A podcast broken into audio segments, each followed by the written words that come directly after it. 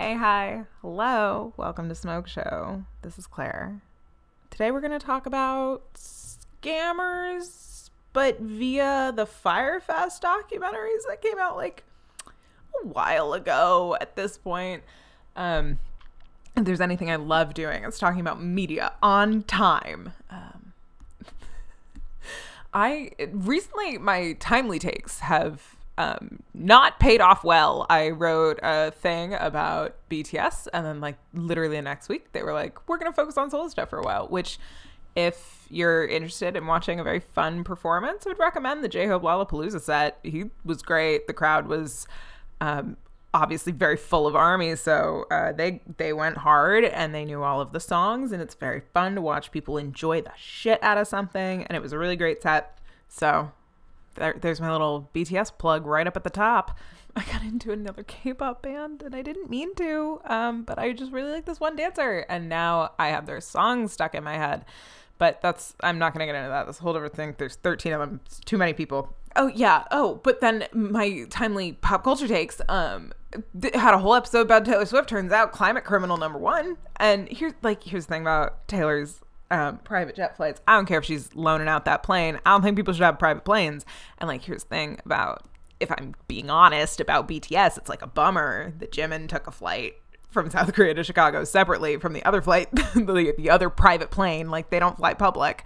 Um, but I understand that it's for safety reasons for a lot of these celebrities, but like, I don't know, maybe we need to demystify celebrities so that they can go on flights with everybody else and be treated like human beings. Or Taylor Swift should build a bullet train. And I don't care if there's like the Raya of trains. Like, I, I truly, at this point, I just want train transport. I'm willing to sacrifice a lot of my morals in order to make celebrities pay for bullet trains because we need to bully them out of um, using private planes. It's very important that we do that. Private planes are some of the worst things for the environment. And like, I understand that um, I am calling for the tanking of the aeronautics industry, which is very ironic considering my family history. But I just, it's on its, it, yeah, mm, we can find better ways to do this. We can force them to build green engines. It has to be possible planes are so high in the sky, it has to be possible for them to be like solar powered. Like we're just so lazy. That Onion article that's like scientists remind people that solar power is ready to go at any point. Like it is becoming so fucking frustrating to just not see people take seriously like how quickly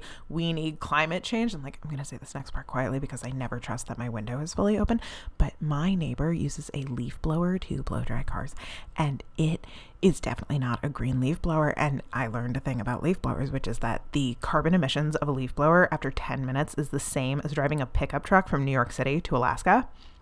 It's so many carbon emissions. And I hear him use it all the time because he runs like a little side business where he washes the cars using the um, like fire hydrant outside of my apartment. It's parked right outside my apartment. He's very loud, but he's also kind of like the neighborhood protector. This man is so fascinating to me. Anyway, I don't need to gossip about my neighbor on a podcast that I am putting out, but I just like, I need to talk to him about his leaf blower, but I have to like talk to him about something else first because otherwise I'm just going to be this random person who's making like a huge demand and a lifestyle change, but like he does not need to. Like there has to be a better way. And like in New York, you can you can um there was a whole thing where you could film idling trucks and like submit idling truck reports and get a bunch of money and a bunch of dudes did it like very seriously and like did it every day and they got a ton of money. Now it's a lot harder, but anytime I see an idling truck I'm like is it idling? And you have to like film it idling for three minutes. So, and also the truck drivers know that you're doing this and they really don't want you to do this. And it's kind of like sketchy because you have to like film the license plate and make sure that you can like hear the thing. Cause like I'm sure they were getting a bunch of reports and they were like, we can't confirm that the truck is on um, or like actually running because you can't see the, ex- you know, whatever. Uh, but there are so many idling trucks everywhere in New York. And the thing is, they don't need to idle. um, and we shouldn't have cars in New York, which would solve the leaf blowing car thing. You know, just rip out all the cars and all my problems go away. Um, public transport and trains, like I love that New York is a train town. We are a tra- train town. Uh, New York City, the town of New York. Um, but we are a train city. We are a city of public transportation. I used to kind of joke that like we don't all fit above ground at the same time um, because there's so many people on the subway at any given time, and like the subway ridership is not back up, but it is still one of the most used subway systems in the world. Like it is atrocious the state of the New York City subway and I don't understand how it was easier for them to build the subway in like the early 1900s than it is for us to maintain and update it now. Like it just feels like there has to be an easier way or like a faster way we could figure out to install elevators. I realize I'm saying this as if a bunch of like really smart people aren't physics and like engineer people who make this their entire career and I'm just being like it's got there's got to be a better way.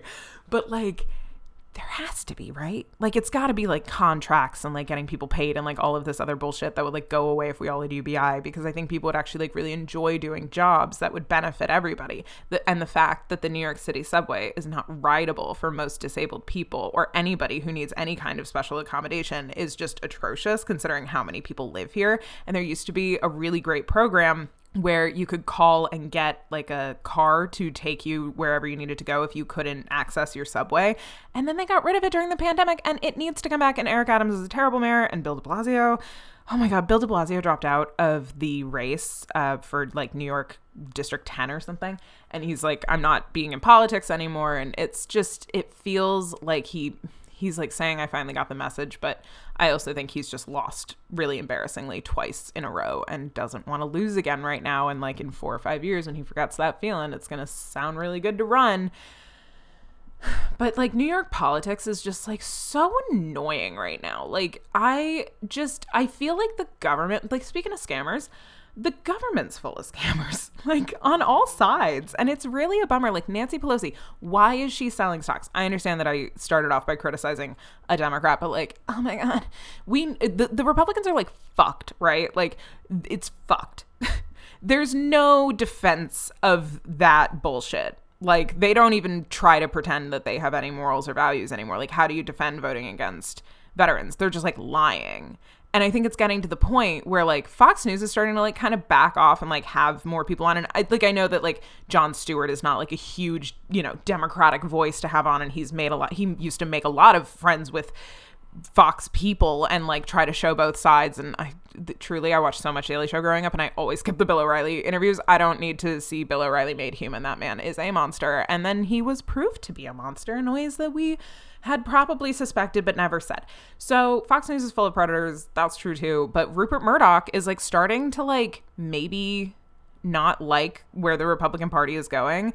And I was talking about this with a friend the other day, and we were talking about like, do we think that Rupert Murdoch is backing off because he's trying to like sell the New York Post? And so like the New York Post is running like anti-Trump op-eds right now, like or like they ran like one or two. Like I don't want to make it seem like the New York Post is suddenly anti-Trump because oh my god, I watched a documentary about um, the New York Post and Page Six and the Gossip Reporters, and it is not. I wouldn't recommend it. It's on Showtime if you want to watch it. I think it's called Drama or Gossip. I'm not sure. It's like four hours long.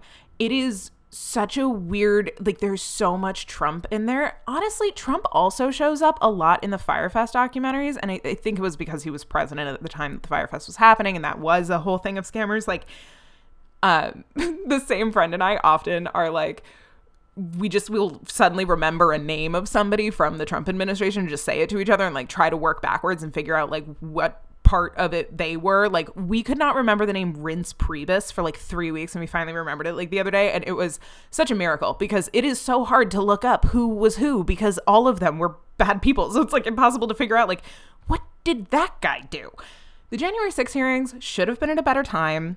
Um, if you're interested in listening to why exactly the January 6 hearings are not what they should be, I would really recommend the podcast Gaslit Nation. And like, it's by two women who are um, incredible experts on like authoritarianism and dictatorships. One of them just released a documentary about the Ukraine, and one of them is a writer of the scariest book I've ever read called like um, it's about like how the American government was ruled for four years by a crime syndicate masquerading as a as a government and how it's an international crime syndicate. You know all the players, and I I just think that like the era of the scammer makes sense that it was with the guy who was a scammer, and like I think with Trump we like didn't take him seriously and all of that stuff, and it's much more insidious, and like you can make an argument that he's been under certain thumbs for so long that like the rise of his um, fame and like name specific forward stuff was a political move even back then. Like, not to put on my tinfoil hat, but like you know, we know that the the number one thing in politics is just name recognition. It's why incumbents, even incumbents who don't do all of that much for their districts. And like again incumbent winning should not be like automatic but like we're really bad at getting people to care about politics. And when you get into the booth and you know the name because you've seen the name a lot even if it's negative press coverage it's still press coverage. So you know the name. It's why bumper stickers are a thing. It's why Bernie Sanders stuck his name on the front of the Burlington Free Press when he got elected in like 2008 to Congress to the Senate. Like it it's such a easy one. Also, Bernie Sanders ran against a man called Rich Tarrant, and all of the signs in town were vandalized to say "Rich Tyrant," and I just like it was such a little little state that could love Vermont. Um, turns out. Fun fact, I now work for the 52nd Vermont B Corp and there it is the most B Corps of any state like the per capita not the most B Corps of any state, but like per capita, which I always find a fun statistic. Fun fact Ireland drinks the most tea per capita, which is a surprise. Not. It's a surprise because of how many cultures drink so much fucking tea and take tea, I think, like a lot more seriously. Like when Irish people drink tea, like not to say they don't take it seriously, but like they're drinking like berries out of bags. Like nobody's like spending time to create like a beautiful like mix of like leaves or like anything like that. It's like, do you want like caffeinated or do you want non caffeinated? like, not to say that there are not Irish people who don't love their teas, and I love all tea made in Ireland, especially because like milk in Ireland is so good. Dairy abroad, it's the thing I miss most. I'll never like I buy Kerrygold butter and all of that, but like it's never the same. I would give anything to have like two French yogurt options that are actually from France. I just we just oh.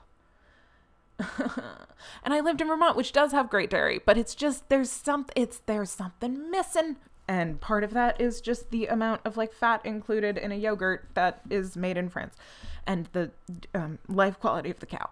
But anyway, scammers, Trump, fame, fraud. Um, the page six, the documentary. It's a lot. It relates a lot to Rupert Murdoch, obviously, because he owns the New York Post, and like it's kind of been like a pet project of his. And the New York Post was really instrumental in the rise of Trump because they he rose up through the gossip pages. Like it traces his relationship with this the most famous gossip columnist at the Post in this documentary and he just he shows up in so much fucking pop culture shit. It's so annoying. Like when you're watching sex in the city you have to like I, I don't love the episode that he's in anyway so it's not like a hard skip but it's just like annoying. Like he shows up in everything or people mention him in a bunch of stuff. Like i feel like that entire time he was president he never stopped showing up anywhere. I don't really want to talk about him anymore because honestly talking about him kind of freaks me out. He's just he when you see a picture like i i feel like i conscious i very consciously avoided his voice for a long time and i was pretty successful in that but like when and I didn't look at pictures of him that often either, but when I see them, I'm like, wow, he really was orange. He is so orange. But anyway, I would recommend listening to Gaslit Nation for their takes on the January 6th hearings because I think they're some of the most complete in terms of tracing the timeline and figuring out like why they're operating the way they're operating, why nobody's charging them, why Merrick Garland sucks. Um, he sucks so bad. I hate Merrick Garland. Uh, but the January 6 hearings, I think it's also important to remember that like Republicans have a vested interest in trying to like save the reputation of their party beyond the fringe, which is why like Liz Cheney being heralded as like some kind of like hero of democracy is fucking insane. Her father is Dick Cheney. Somebody made a joke of like if you need somebody shot in the face, call a Cheney, and like, um, family, po- family, dy- like I hate dynamicism. In, dynastism. I hate nepotism in politics. I hate family dynasties. I I fucking hate it so much. We should not have family dynasties. I truly think like if you have an immediate relative who has been president, you're not allowed to be in politics. I think it would get a lot of people out of politics. Like how many Kennedys actually want to go into politics and how many just feel like it's kind of like their thing that they're allowed to do? Like I understand that like nepotism babies is like a really big topic right now. And speaking of nepotism babies, all of them advertise the Fyre Fest. It's all coming together. Scammers are all in one big fucking marketing loop that they're like making a ton of money on. The thing is, like, everybody's a nepotism baby. Everybody, like, everybody in Hollywood right now because, like, it was so easy, right? Like, they were, like, bred to do it. It sounds, that sounds gross. Like, that sounds very, like, but, like, their parents were, like, it like and i think nepotism babies face this whole thing where they have to then be like well i'm actually very talented and sure sure you are but it doesn't mean that they're actually more talented than somebody in their hometown who whose parents didn't have an agent. Like it's fucking eh, i'm so glad that drew barrymore is having like a renaissance as a talk show host and everything but like whenever she talks about her childhood i'm truly like i know that you're a barrymore and so like we can't expect your childhood to have been childhood to have been normal, but like what was happening that all of this was allowed? Who where was her parents? Like it is so alarming to hear. And child stars and things like that like it's we're now having pretty open conversations about mental health, which is why I think we know a lot more about celebrity. But like when we look at people who are really desperate for fame, and like fame without a talent attached, I think is the scariest kind. And like I think that that applies to most scammers. Looking at Billy McFarland, looking at like Donald Trump is a nepotism baby. And as far as like the real estate industry, it was handed to him, right? Like Billy McFarland, not a nepo baby as far as I can tell, but like he didn't actually invent anything. And like this, like, um, that skipped around too much. I don't know. Clearly, I'm talking a mile a minute. So hopefully, this is not just absolute chaos to listen to. Um, I'm so sorry if it is. I did not expect to be talking this fast. I honestly thought about getting an energy drink, thought about getting a soda, and then I was like, it's late. Like, it's not super late. It's like seven o'clock right now, and I've been recording for like 20 minutes. That's so specific. You definitely needed all of those details. but like, I thought about having an energy drink. This is also not that fascinating. I did buy a bunch of Celsius because it was cheap, it was on sale, and now I have a bunch of it, but I'm worried about drinking too many energy drinks because I do think that like heart issues from energy drinks is going to be a major thing in our generation. Like there's just no way it's not and I think we haven't started to really see the effects of like the millennial diet. I don't mean to say this like this, but like I think there are a lot of people who like make energy drinks like their personality. Like people in college, I think like coffee used to be a personality trait as per Gilmore Girls um like we used to really center a lot of media around the consumption of coffee and think that people who consumed coffee were cool and then it kind of looped to snobby. And then we hated Starbucks for a while. And then everybody realized that actually things that girls like that we hate on are usually like pretty popular and good for a reason. And now Starbucks is having a resurgence. And now they're union busting. And I just want to talk about the union busting that they're doing in Ithaca, New York for a second because I went to college in Ithaca. Um, I went to Ithaca. I didn't go to Cornell. I'm not trying to be like, I went to college in Ithaca, one of them. So there were workers at the Starbucks store in Collegetown, and they um, had a drain that management wasn't fixing. And so after like repeated things about this like overflow drain that was dangerous and against code, they walked out, and like within the week, the, the drain was fixed. And then they started to unionize, and the store got shut down. And the thing about Cornell is that it's an incredibly walked campus and this is some of the best real estate in terms of foot traffic in upstate New York. And Svante, who is the mayor, former mayor of Ithaca, who went to Cornell and was elected mayor at like 22, he was a very good mayor. Um, he was talking about just like the foot traffic and like the fact that there are like 15,000 people who walk by that store every day. It was one of like the best Starbucks like, in terms of money makers in the country. And so for Starbucks to be so dedicated to union busting, like obviously we know that people union bust because unions work so well that it's worth risking a lot of reputational and like literal monetary damage. Like they would rather have no store than a unionized store. And that just really speaks to the workers' abuses that Starbucks is currently inflicting on people. And also, it's bullshit. And also, they're not going to have a hard time filling that storefront. And then I think it would be really great if everybody in Ithaca really rallied behind like a fully unionized already store or um, a workers owned thing. Because there are really cool places in Ithaca like the um, Green Star Co op that are worker owned. So Ithaca is pretty neat like that. We'll say that. Okay. Cornell was cool. It had an art museum. Um, one time I took mushrooms and walked around the art museum and then walked home. It was great. It was my only experience on mushrooms. I didn't love them. Um, I don't like drugs that taste bad. It's just not that fun anymore. And I'm not an uppers girl. I'm just like, that's the thing with like energy drinks and all of that, like bringing it full circle, bringing it back around. Energy drinks are just not really my thing because I don't think uppers are my thing. I already talk a mile a minute. I'm already quite like going all over the place. Couldn't even like come up with a term, just made a noise. I, it's not, it's just, it's, you know?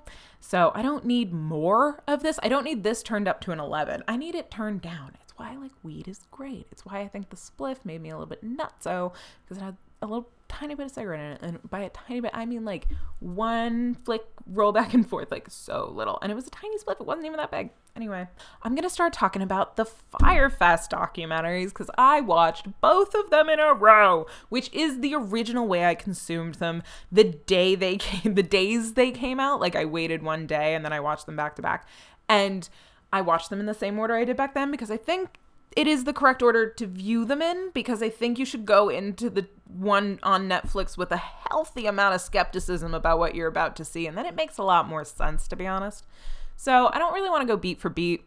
I think the so um, if you don't know what Fyre Fest is, just just in case, or if you need a refresher on what happened. So Fyre Fest was a festival that Billy McFarland came up with to, and it was originally planned to advertise the Fyre app, which was an app that would connect regular degular people to celebrities that they wanted to book. So it would be like, hey, I need, you know, this person for a birthday. It's very super sweet, my super sweet 16 vibes of like, I need this famous person to perform at my kid's birthday. Or like, I need, I think like businesses would actually probably use this more than anybody.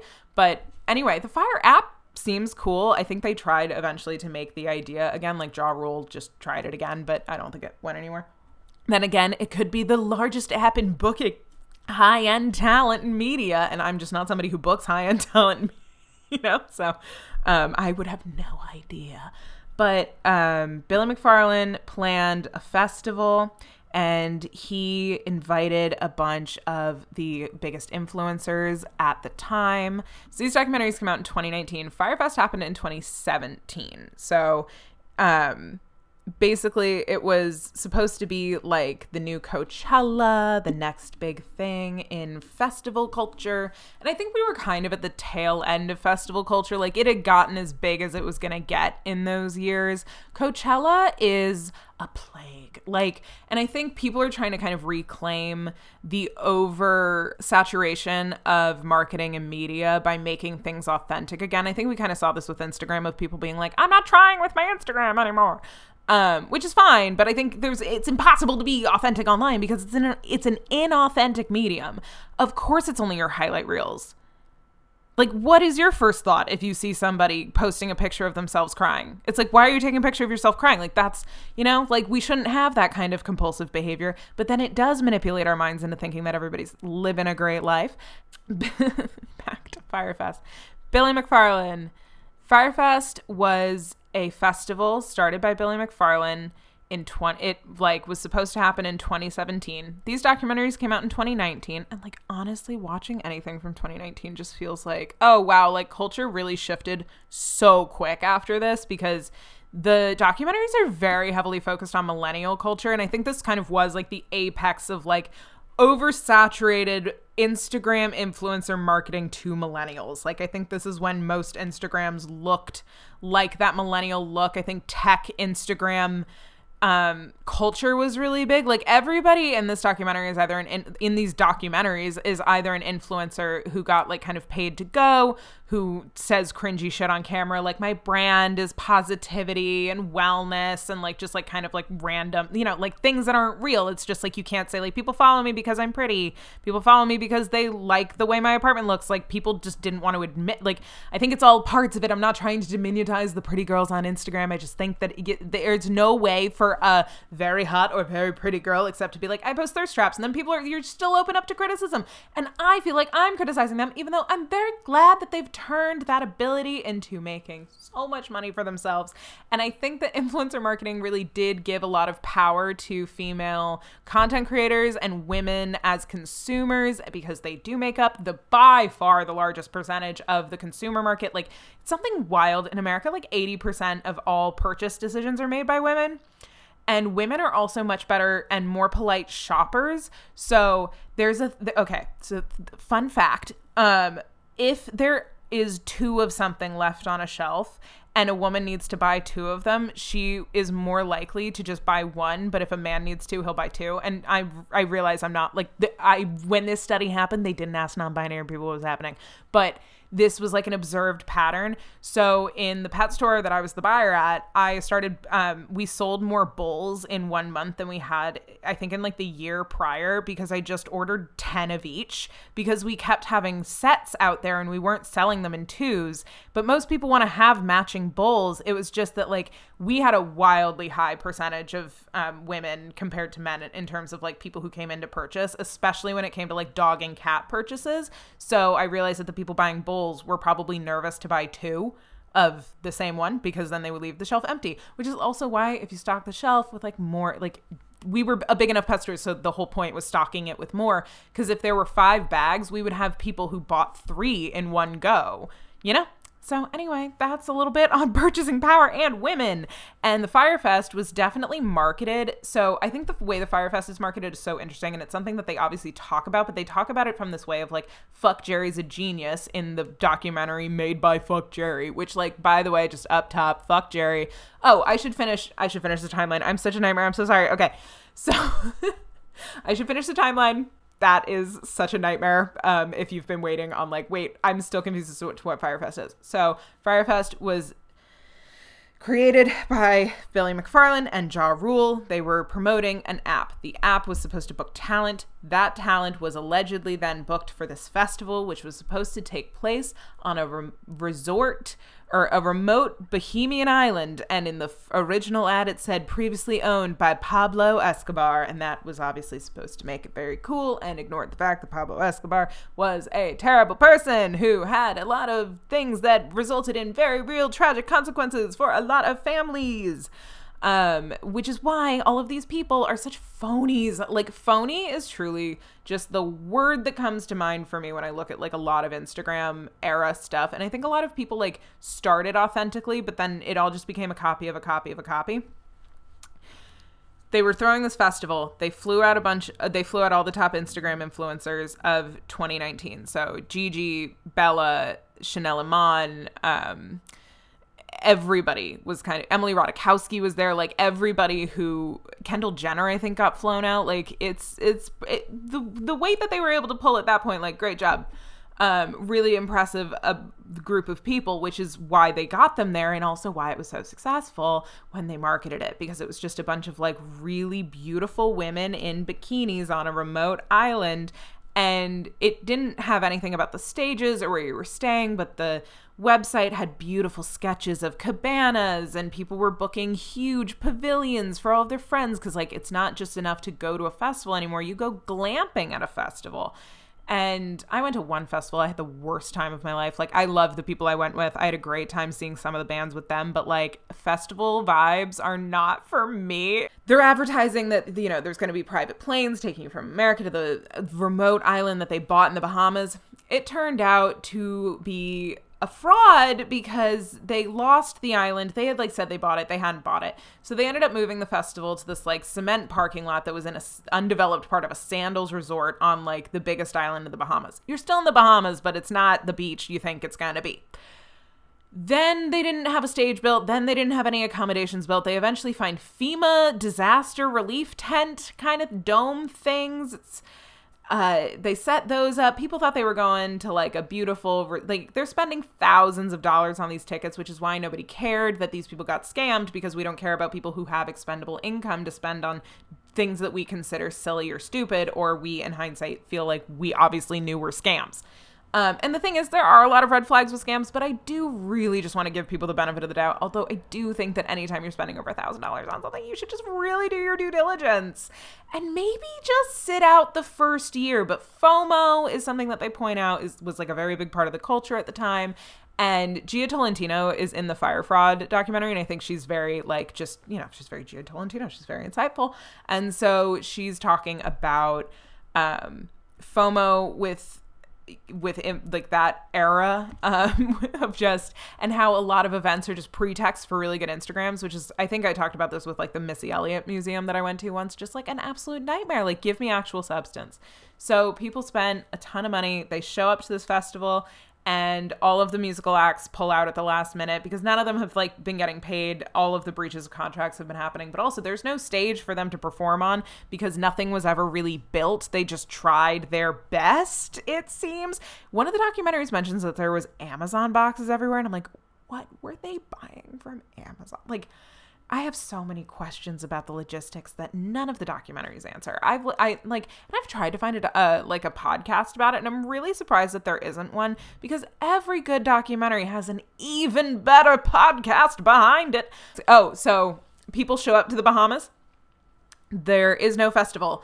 They um, allow them to stay in the FEMA tents overnight, even though a lot of them are rained out. It's very dangerous. Like, people were being, it, these are not like the thing is like not everybody going to this fucking festival is a stand-up person which is why like you have to hope that everybody's kind of like we're on this boat together but some people were assholes and like pissed on the tents and stuff to try to make people not sleep in them so anyway people spend a very scary night outside where just like it's it's unsafe because they also had all of their belongings for a festival with them, which means like people brought stuff that they really cared about because people spend thousands of dollars preparing for these things as well, or hundreds of dollars. Free People was just festival wear for a while, and that's why Free People had a big downfall, and now they don't update their blog apparently anymore. And like the Free People girls were a really big deal right before that time, and it helped with festival wear. Anyway, people stayed overnight. Then they tried to get off the island and go back, and there was a whole bunch of drama with the plane. And at some point, the Bahamian uh, flight people locked them all in a room because like the they needed them not to leave, but they had to change over the crew because of FAA regulations. It's a whole thing.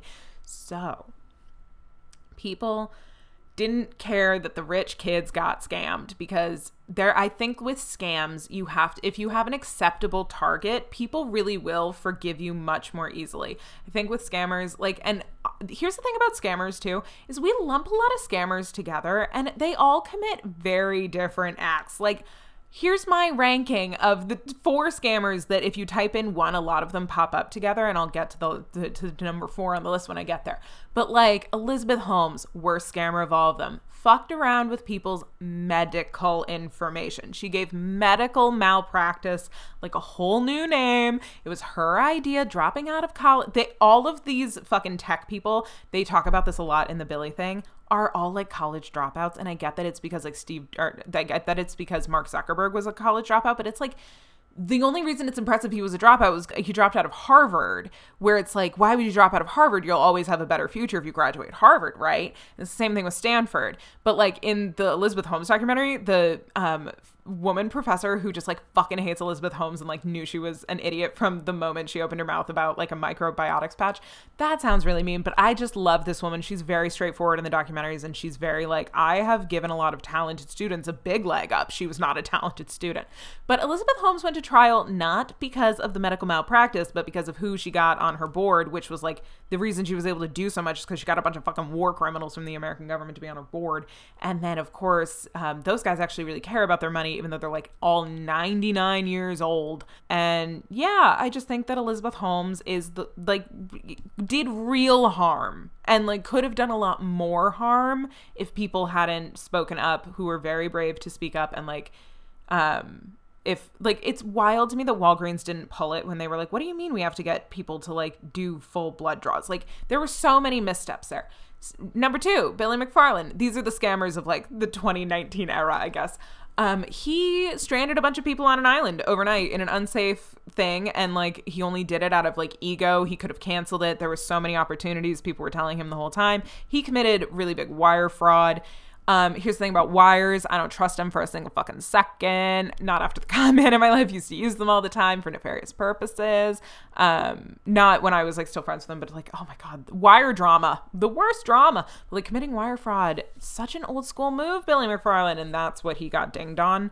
Um, then Anna Delvey. Here's the thing. I don't really care that a luxury hotel like missed some payments, but I do think that she scammed a lot of people who like didn't have the money. Like I if you want to go out to dinner with your rich friends and kind of like not offer to split the bill, like does that make you a good person? I don't know. You should, I guess, offer. But like sometimes rich people are really fucking weird about their money. And even though they know that you only get paid like minimum wage, they're like, oh no, pay me back. And like, you're like, you said to take an Uber. I was fine taking the train.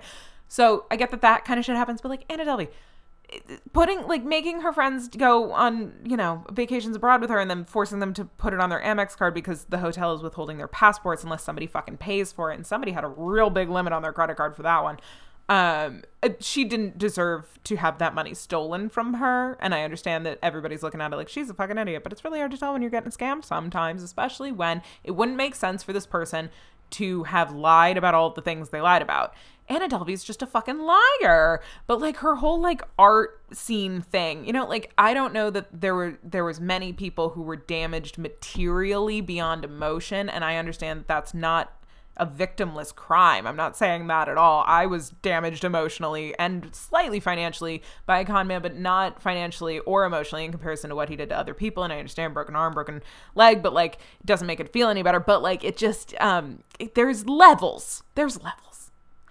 Uh, Billy McFarland was mean to people and you know stranded over a hundred people like on an island and didn't pay like multiple people like we focus a lot on the people who were scammed um, who showed up to this concert, and we don't talk about all of the Bahamian workers that were scammed and scammed out of a lot more money, a lot more, and like labor, like their lives, like time, effort, money, stress. Like the kids who showed up to the island who were stuck there overnight and had a bad night sleeping, like I'm not downplaying that at all. It was super dangerous. It is not okay that that happened but they committed like 48 hours of their life and then they got a lot of uh, compensation in terms of like honestly it was probably better engagement that it was a really big disaster instead of a mediocre festival. I don't think anybody would have watched those vlogs.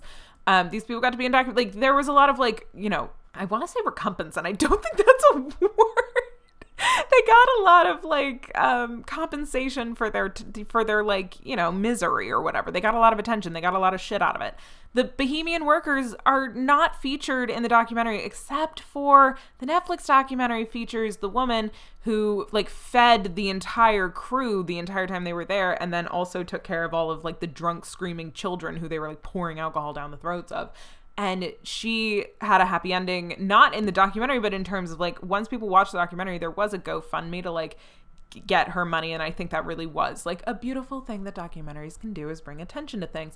I do think the documentaries are interesting because it's two people telling the same story. They're obviously focusing on very different things. The Fyre Fraud. I can't confirm this but i'm pretty sure it was like paid for by the guy who ran the Fyre Fraud twitter who was like he's like a vc guy. He's in both documentaries and he gives me the worst vibes. He thinks he's really funny and he's just not. Fyre Fraud is full of a lot of like visual jokes and gags that i just fell so flat for me. It was like you know when you can tell that somebody like hmm how do i put this um, House of Cards felt like it was written by somebody who had watched The West Wing a lot, but just wasn't nearly as talented of a writer. So they were like, well, this happens. And so you just say it. Like, I think we're missing a lot of subtlety in writing these days.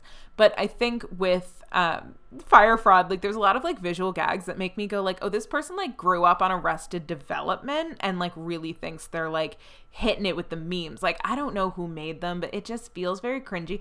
Fyre Fraud feels like it was made by Gen X people to explain millennials to everyone but millennials, and Fyre, the greatest party that never happened, by Jerry Media is made by Jerry Media, millennial culture extraordinaire for millennials to be like, can you guys believe this happened? Like, it's not talking down to millennials in the same way.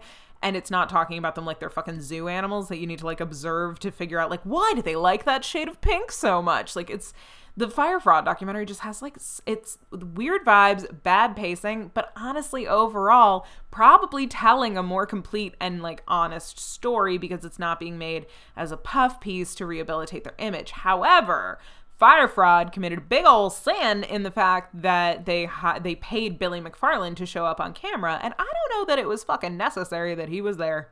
I don't think he adds anything. The thing about compulsive liars is it's actually not that interesting to see them squirm or lie and like because they don't really squirm. Like he kind of does like he has like a few like nervous things that he does. But i also really didn't like the inclusion of his girlfriend. I felt like that was like um i don't know what she was in the documentary for other than for us to like think poorly of her or something. Like i don't i don't know if they were trying to make her sympathetic but i don't think they were. I got like just weird vibes in that documentary about like i think they also thought that the kids who went to Fyre Fest were really fucking stupid and not like consumers who had been taken for a really big ride. And I think, again, that target with your scam thing really matters because, like, if we don't have sympathy for the mark, well, then we don't care that it was a scam. We think those people are idiots. We think they deserved it. Like, I think that Instagram is the perfect place to run a scam like this because you really only did need to have five minutes of beautifully shot footage that you could edit into a sizzle reel. And the way that they marketed Fyre Fest was really fucking brilliant. I'll give them that. They had everybody post every influencer and it was like a huge mass campaign of influencers. They don't get into how they got them, so I did some research. And one of the guys in the documentary truly just gave me like I've seen this guy on like a website before um vibes and so I looked him up and it turned out he had dated Selena Gomez in 2016 and he was friends with Gigi Hadid. So my guess is that that guy is how they had the connection. And weirdly enough, he also his first job was at Onaya Swimwear, and we were what is like an Instagram influencer who I also think is kind of a low key scammer. Um, I think all of like the fast fashion lines are low key scams. I'm not saying that she is like a particularly I, no, actually she scams people and then she like rips off other people's designs and then sells them her, as her own. But like, I don't. She's never like, I don't know. I don't think she's ever collected money and not delivered a product. She just is like a not a good person, I would say. But he worked in Onaya Swimmer. Her line is made by Onaya. It's a small world after all of people that I think are kind of fishy. Anyway, he is definitely the connection, but they don't get into like how they got to these models or what they were paid or anything like that. And everybody posted an orange square and so it was to disrupt your Instagram feed. And what I think is so smart about that is like their target audience was not people who were just following like one person. Like to follow just Gigi or like just a few, like just Hailey Bieber, like there are so many people who just would follow one or two of those people, but their target audience were people who were following like every level of influencer, like people who just needed to know what was being posted, know what was going on. Like I think we're living in an era that's really great for nosy people, and I am a nosy person. But the thing about Instagram following is like sometimes like um Caroline Calloway finishes off my scammer list by the way, and I once talked for like two fucking hours about Caroline Calloway. Now I I have not listened to that episode. I I don't think ever after I edited it it was so fucking long. Um, but I know that I said some dumb shit about her in there because I was in the trenches of a Reddit snark community, and it's so easy to lose perspective with those. Like, I don't think I wasn't, I never was posting. I don't post on Reddit.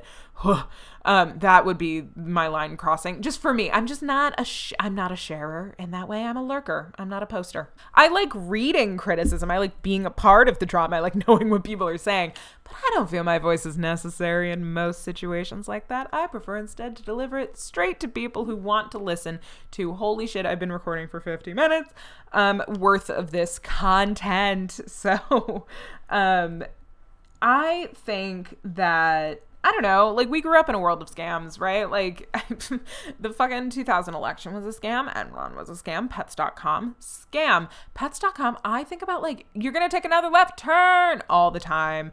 Nickelodeon, so it turns out, I didn't know this, Ronald Reagan is also responsible for why our generation is so fucking adept to marketing. We don't talk about like how just like we need to start there should be a 19 thousand part documentary about every single thing that Ronald Reagan managed to make worse in America. It is incredible how long that list is. Turns out he deregulated children's media cartoons in the 80s. And then in the 90s, guess what? We had the rise of Nickelodeon. And I love Nickelodeon. I watched so much Nickelodeon as a kid. And uh, those commercials are, in fact, burned in my brain. And like, oh my God, there was once a sociology. study about like kids nagging their parents and like parents participated in this challenge or in this challenge in this study it's TikTok challenge. How many times a day do my kids nag me? That probably is a TikTok challenge. I hate mommy content. I just get your kids off the internet. If your kids are on the internet, I think you're like a bad parent. I'm so sorry. It's there are so many ways to share pictures of your kids with people who you know, and if you are running a public account for your child and like selling in like photo packets of them to like random strangers on the internet, like I find that so creepy and like I just there are no protections for kids online. I'm really worried about it. Anyway, when we were kids, when I was a kid, um, commercials started airing all the time for kids media but the sociology thing was like they had parents write down how many times their child nagged them to buy a certain product and they thought that they were collecting this for like you know normal purposes. But this was in fact a sociology study run by like children's like toy companies to figure out better marketing tactics to make kids nag their parents. So the way that all of the commercials in the 90s were developed for kids was to like highlight all of the reasons that you should tell your parents you want them and then they played the same commercials over and over again. So like, and especially in the 90s with all those like compilation CDs, there are so many songs that like I'll hear a line from and I will start singing like another song from a compilation CD. But like Floam, like I could name so many of the Nickelodeon fucking Rock'em Sock'em. Like there was um Sock'em Boppers. There were so many, and they were all like by kids for kids. Like it was kids marketing, and like a lot of um Nickelodeons used to have like get your parents' permission before you log on. Like that was like a big voice that I remember being on the commercials all the time. But anyway, commercials, I think it's why our generation finds commercials to be kind of like an art form and like I think a lot of millennial humor comes through marketing and media and like tongue-in-cheek stuff like anyway.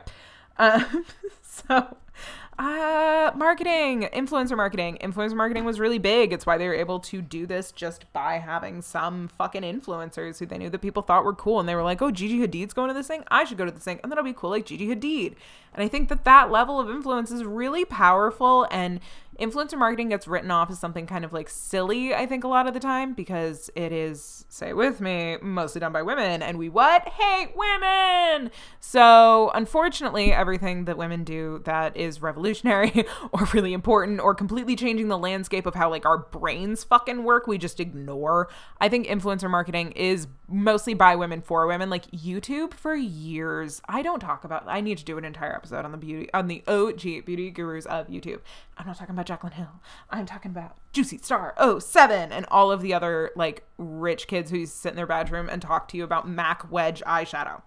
But I think like because everybody kind of the thing about influencers is like the reason that so many people wanted to go into influencer marketing is because it seemed like a really fun job. But like the original influencers were people who had cool jobs, who were cool girls. Like the original influencers, the ones who like we all started following on Instagram, like they were like girls in like major cities who had a cool job and like went out and they were juggling it all and we wanted to see like what they were doing. And then people thought their hair was cool. So they were asking them, What do you put in your cool hair? And it wasn't like a brand had sent them a thing. It was just like, I want to be a cool girl. And if I can't be one from the inside out, I will buy the products that cool girls use. And that will by proxy make me a cool girl. And that is the lie that marketing has sold us and it is the lie of influencer marketing and it worked really well because of course you're more likely to buy a thing if your friend recommends it to you rather than an ad from a stranger or even a celebrity.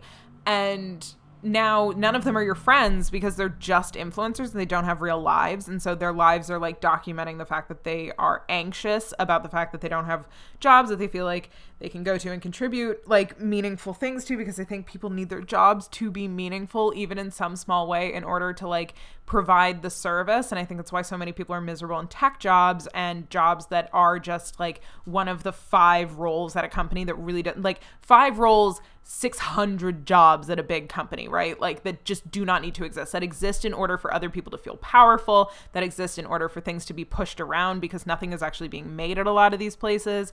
And like VC venture capital funding stuff, like we are we are nearing the end of it. Thank God, but also the havoc it has wrought. And at Fyre Fest was one of them. Fyre Fest was completely VC funded. This was all bullshit tech marketing jargon, blah, blah. And Billy was really good at speaking it. And so that's why people gave him a bunch of money. And like people gave him money and he made a great sizzle reel. Like honestly, that sizzle reel is so good. And I do need to get into fuck Jerry. Fuck. There's so much to say about this. And I don't want this to be super long, but fuck Jerry is terrible. There was a whole campaign on Twitter that I'm sure still exists, or if you type it in, like I'm sure an AV Club article will pop up about fuck fuck Jerry. But Fuck Jerry was a guy with a meme account who used to steal memes and jokes from comedians and then post them as his own with no credit. And it was the same thing as like another meme account of, the time that became very big and, you know, made Babe Rose and all that was this guy, the fat Jewish. And he also used to just steal jokes really blatantly. And so comedians eventually like kind of realize if they spoke up at the same time about this, they could make it like a thing. Same thing with like Barstool or any of the places that like scrape content, Lad Bible, all of those that just take other people's shit, post it, and people are lazy. And so they just want an amalgamated feed and they don't want to like a lot of like Twitter, especially if you follow comedians, like not every tweet is a joke. And so it's easy to follow these like you know, it's like it's like how BuzzFeed used to just troll Tumblr for the funniest Tumblr post and put them in a fucking thing. It's hard to start a Tumblr. It's hard to know who to follow. It's hard to find like people who have blogs that like are I'm saying this as if anybody's going to go to Tumblr and like start a new one. I love my Tumblr. I never left. Of course I never left. But like um I didn't use it for a while, but like I'm so glad I stayed around. I, my blog is so funny. I'll go back in time and be like, "Whoa, we were real into Kevin Spacey for a minute there." I have a terrible time with the celebrities that I find. If Lee Pace ever comes out as just not a good guy, I'm fucked. I've liked him for so long in terms of just like he seems like a nice guy. Jason Segel, same thing. Like I know that he's like a Judd Apatow boy, but like I just I think he seems cool. Um, but again, don't stand celebrities um, because it will always bite you in the ass. Taylor Swift, fucking climate criminal. One week after I fucking record like an hour long being like Taylor Swift's a great artist. She should be respected more for her music, but also I'm gonna say that I think she's gay. Um, that was a weird choice. So that was a weird choice to repeat then, but I and I don't because that's you know I'm making fun of my past self and not the idea of like outing somebody or speculating about somebody's sexuality, which I did last week, and I think that's fucking weird. If you've listened this far, you've gotten to the apology YouTube of the, the section of the fucking podcast. Um, Fyre only happened because of lack of regulations. Um, we need more regulations. We need regulations in the tech industry. We need more regulations in the VC industry. We should not have been able to have the taxi industry destroyed by Uber, only for Uber to now like not be able to sustain the prices that they were giving because everybody's been operating in a deficit. But VC money was seemingly endless, and Peter Thiel is VC money, and I just think Peter Thiel is like the root of all evil.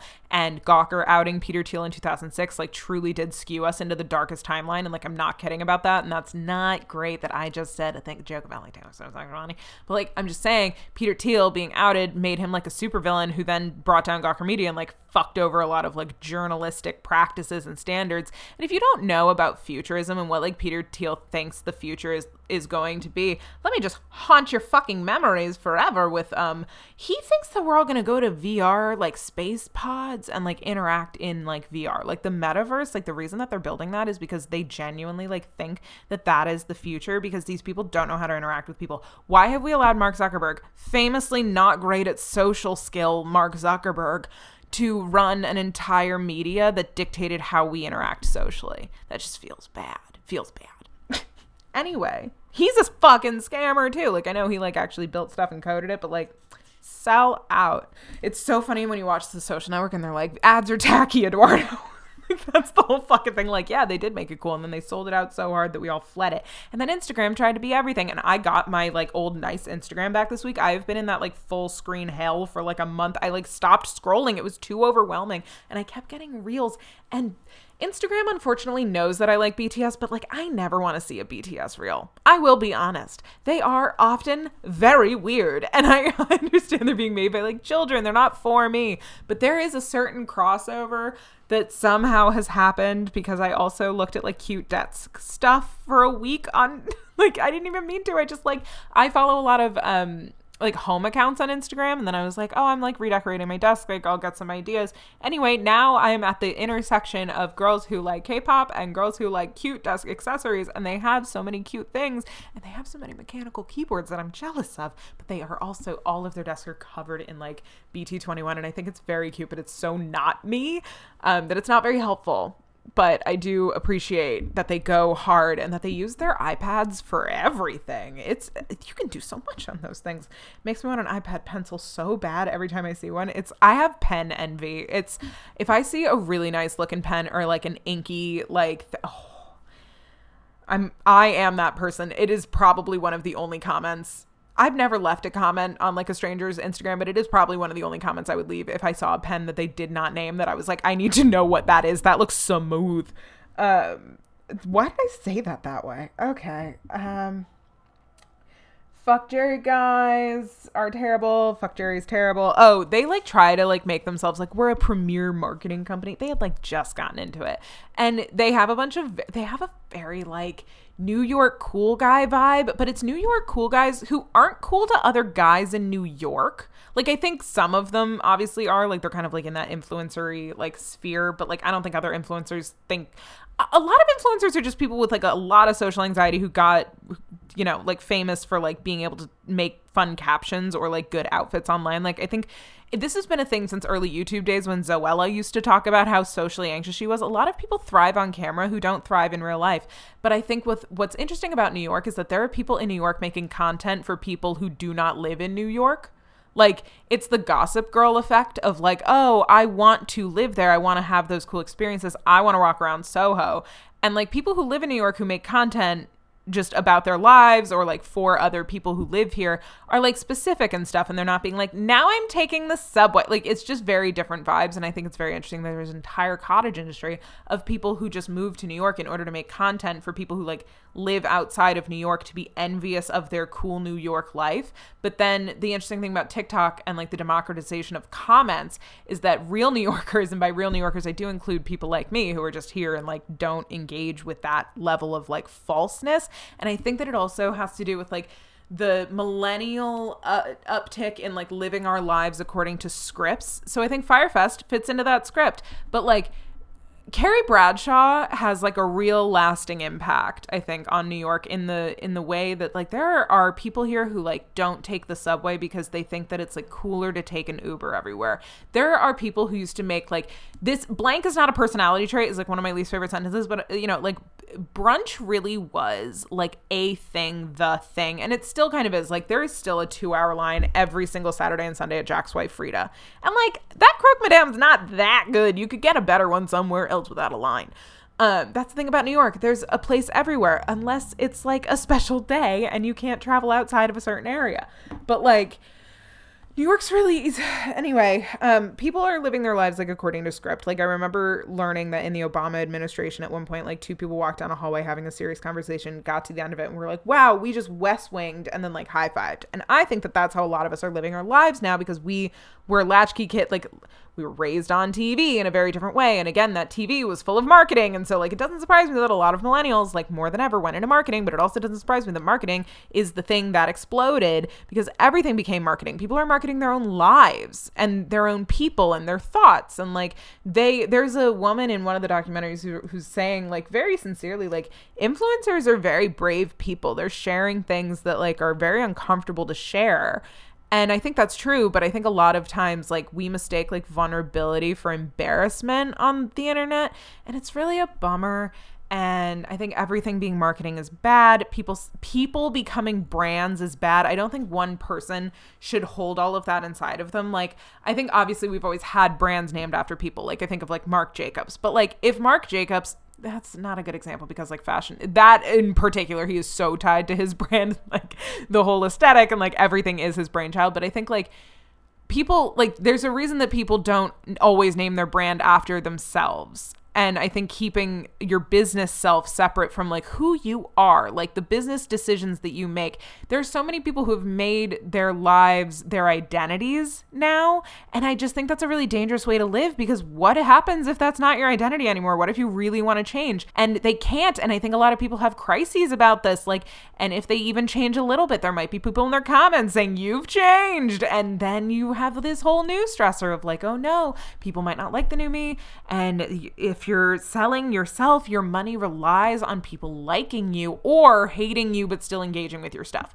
And I think that that's where snark communities come into it and are just really fucking interesting as far as like what we consider like a like a punishment by prox like by like um canceling online and canceling like uh, this is a complicated topic. I don't like people aren't really. I'm like you could say people aren't canceled. You could say not. I don't mean in like is cancel culture real. I just mean like who do we cancel and how effectively and like who we go after and the internet mob and all of that. Who deserves to be scammed?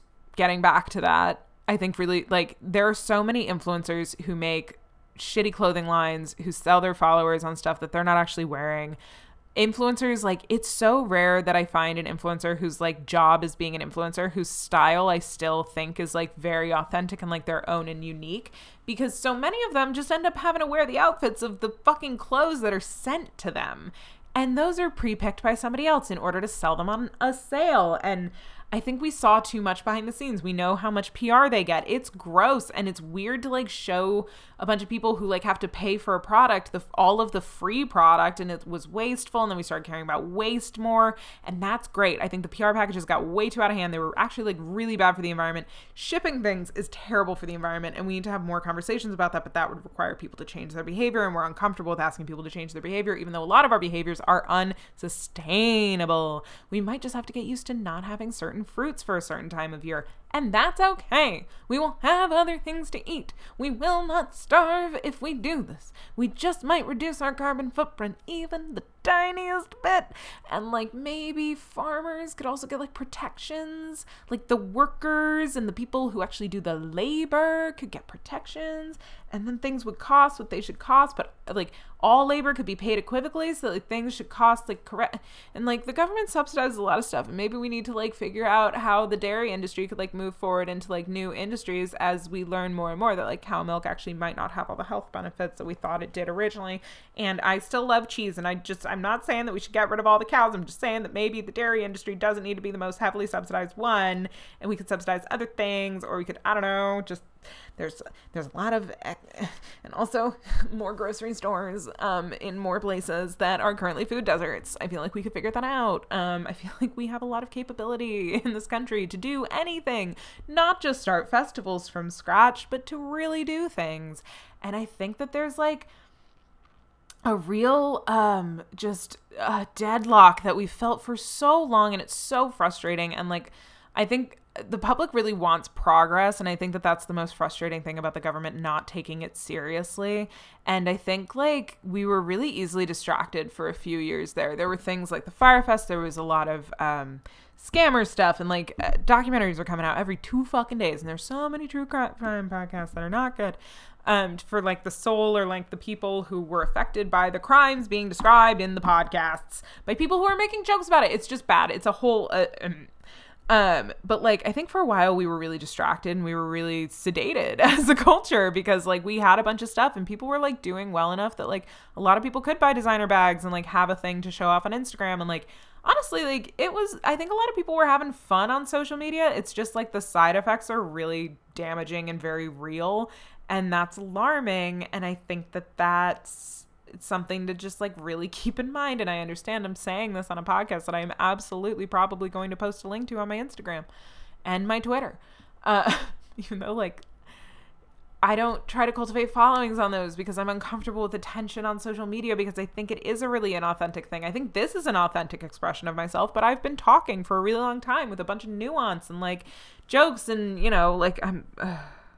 So it's just, it feels different. And I just feel like I'm really concerned that social like I'm glad that we're kind of coming out the other side. I worry if that we're not coming out the other side fast enough. I think that um you know, everything became fandom, including political parties. I think I have to get into that next week. I think I have to end it. I think I have to wrap up the Fyre Fest. Is there anything? I took two pages of notes and I have not referenced them a single time. So that's cool. I think Fyre Fraud is the less cool documentary. Unfortunately, I think everything Fuck Jerry does well, they do well in the podcast. Fyre Fraud goes into some of the higher level scammers that were involved and people like Aubrey McClendon. And honestly, I haven't like looked into this, but like, is is the crash suspicious that he was in because he was like one of the like most like wealthiest men in america he gets indicted and the next day he like dies in a fiery car accident with like no body recovered like that just feels like he is on an island that we don't know about now you know and i realize that i am speculating on a man who may have died a very horrific death but apparently my thing in this is to speculate wildly and hypocritically and then just say that i'm doing that as if that excuses the behavior and i'm going to leave this in and it's getting too meta now um health, wellness, and positivity. It was a really good marketing campaign, just like the Suicide Squad marketing campaign was good. Doesn't mean that the product itself turned out well. Um, Keith the pilot. Ooh, there were some characters. Um, Keith the pilot uh, learned how to fly on a flight simulator, Microsoft Flight Simulator. It really works. Um, and honestly, his idea of bringing a bunch of people out to a cruise ship at night, I think a cruise ship would have worked. I think he was very smart in being like, you have to make sure that you can get a bunch of drunk people out onto a boat. But I think that probably could have been a decent plan. And then people would have had like staterooms and they would have been small, but it would have been like fun. And cruise ships are really easy to like get a bunch of amenities on and they're kind of built for that. So I thought that was interesting. The toast that Billy gives of they do it so many times in both docs. So watching them back to back, you see like six times. It's like living like movie stars, partying like rock stars, and then John would go like and Billy, and Billy goes and fucking like porn stars, as if it's like the coolest thing in the world, and it's just so fucking corny. And I think the coolness is really interesting because like, can you distill it down to like an essence in somebody? Can anything be cool? Can things become cool if you're just like that committed and passionate about it? Like I think about this with musical theater a lot because musical theater is inherently a very dorky thing. It's like not like it's not a cool thing. Like I think it's like I'm saying this is a musical theater nerd, right? But like if it's done really well, if there is somebody on stage who's like really committing, really talented, it becomes cool. So like is coolness in an essence? Is it in a person? Can people transfer coolness? You can't buy coolness, but you can buy cool clothes. So I think like that is why the proximity to influencers is really interesting and like the desperateness vibes of a lot of millennial culture is very much on display in these. Um I loved that they were complaining about all the models not tagging them on their Bahamian vacation. And I was like, good for those models. Um, I do think that the models deserve criticism for not hashtagging ad because that is one of my biggest pet peeves in the world. Um, I think it's fucking atrocious that the FTC does not do more to like protect consumers. Again, these are regulation issues. We should have way more regulations on ads on online and it was a nefarious thing. And like I do think that yeah, I don't know that I expect them to do due diligence on every single product, but like when they were selling Fit Tea on Instagram, a lot of people had a lot of negative things to say about it and we like I don't know that there was actually like enough pressure that it stopped.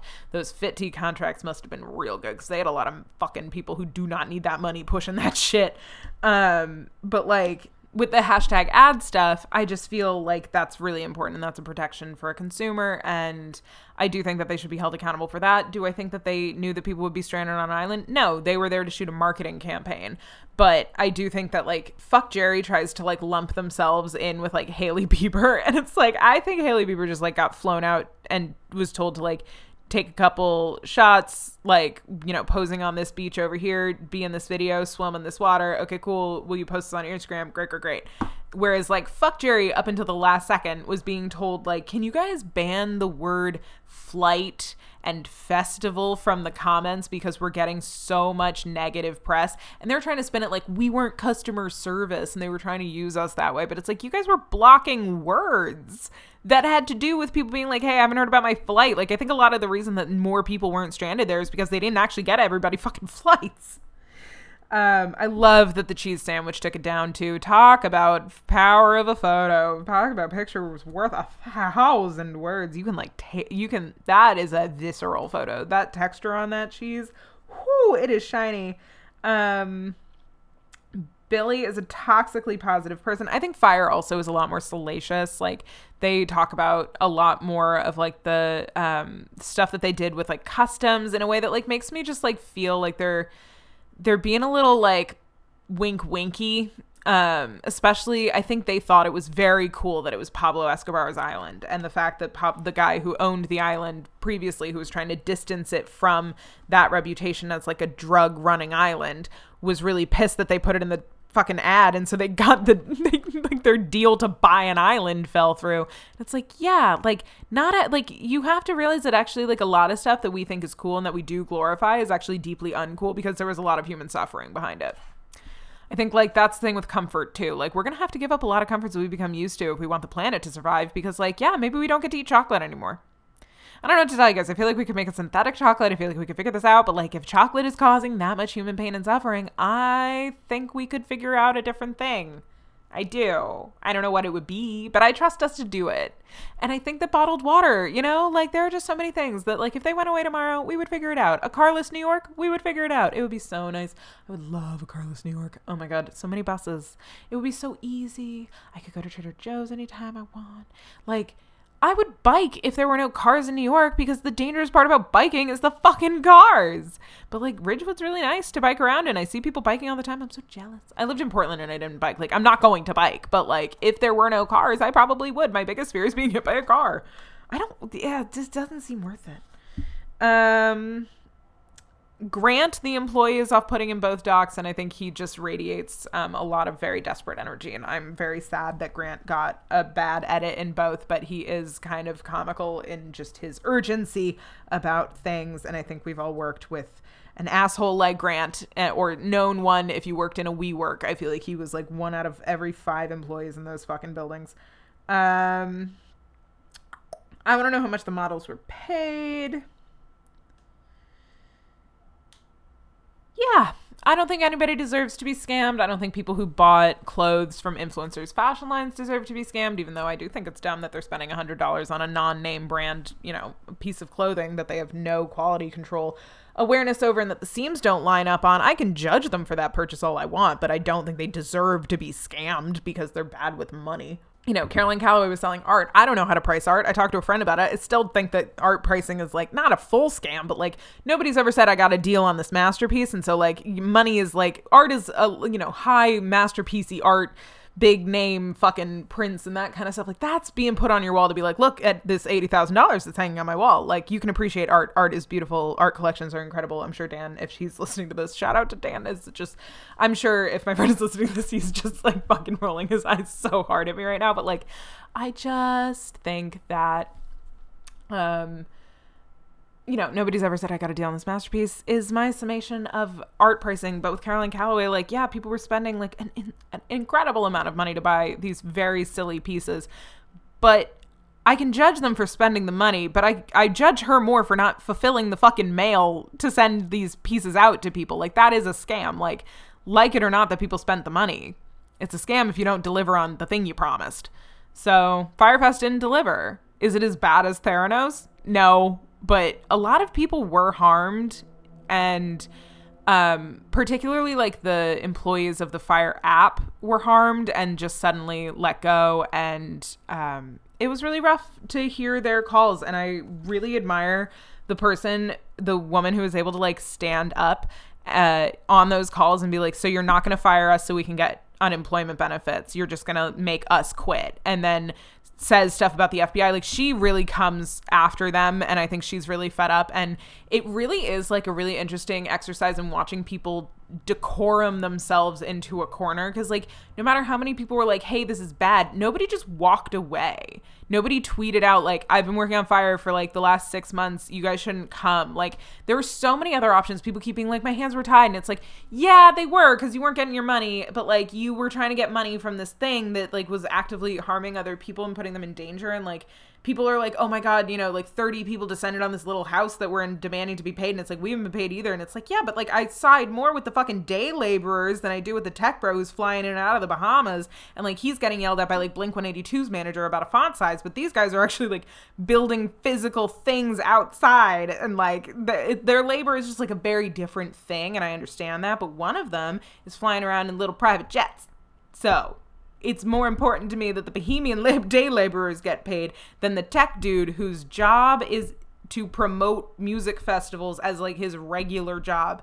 I bet he's got a nice little nest egg to fall back on. That's all I'm saying.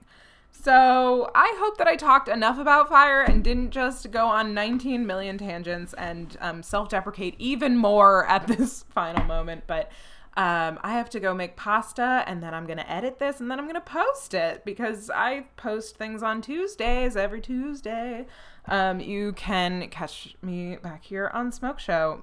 I need to do a few episodes coming up. I think I should talk about fandom and political parties. I think I got into the politics a little bit today, and like maybe I'll do a political episode coming up because I do have a lot to say on it. Obviously, I do want to talk about BTS too, so maybe I'll do an episode soon on that. Got a lot to say. Got a lot to say. Korea's the Korean defense minister's pulling some shit with their enlistment today um, just let those it's if they allow olympians to not com- to not complete their service i just don't understand why you wouldn't allow the band that like is responsible for a percentage of the gdp but i understand i am not korean i do not get to really have like an out like a my opinion does not matter on bts's enlistment of course i'm fucking biased i don't i don't think they should have to go away for 18 months to the military to serve their country when they've already like very actively served their country as actual diplomats with diplomatic passports. So anyway, that's just my two cents that don't matter on that.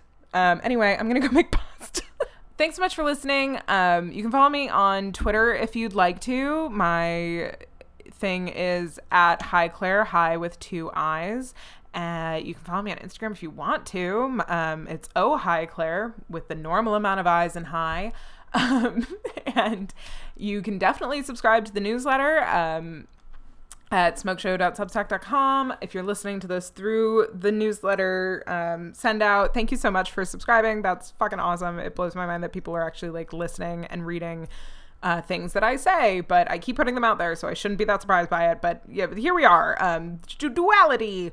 Uh, So feel free to follow me. Feel free if you have anything, suggestions, comments. If I said anything and then didn't finish the tangent and you'd like me to, let me know. Um, you can do that through email. You can comment. You can send me a text if you have my number because that's probably who's listening to this.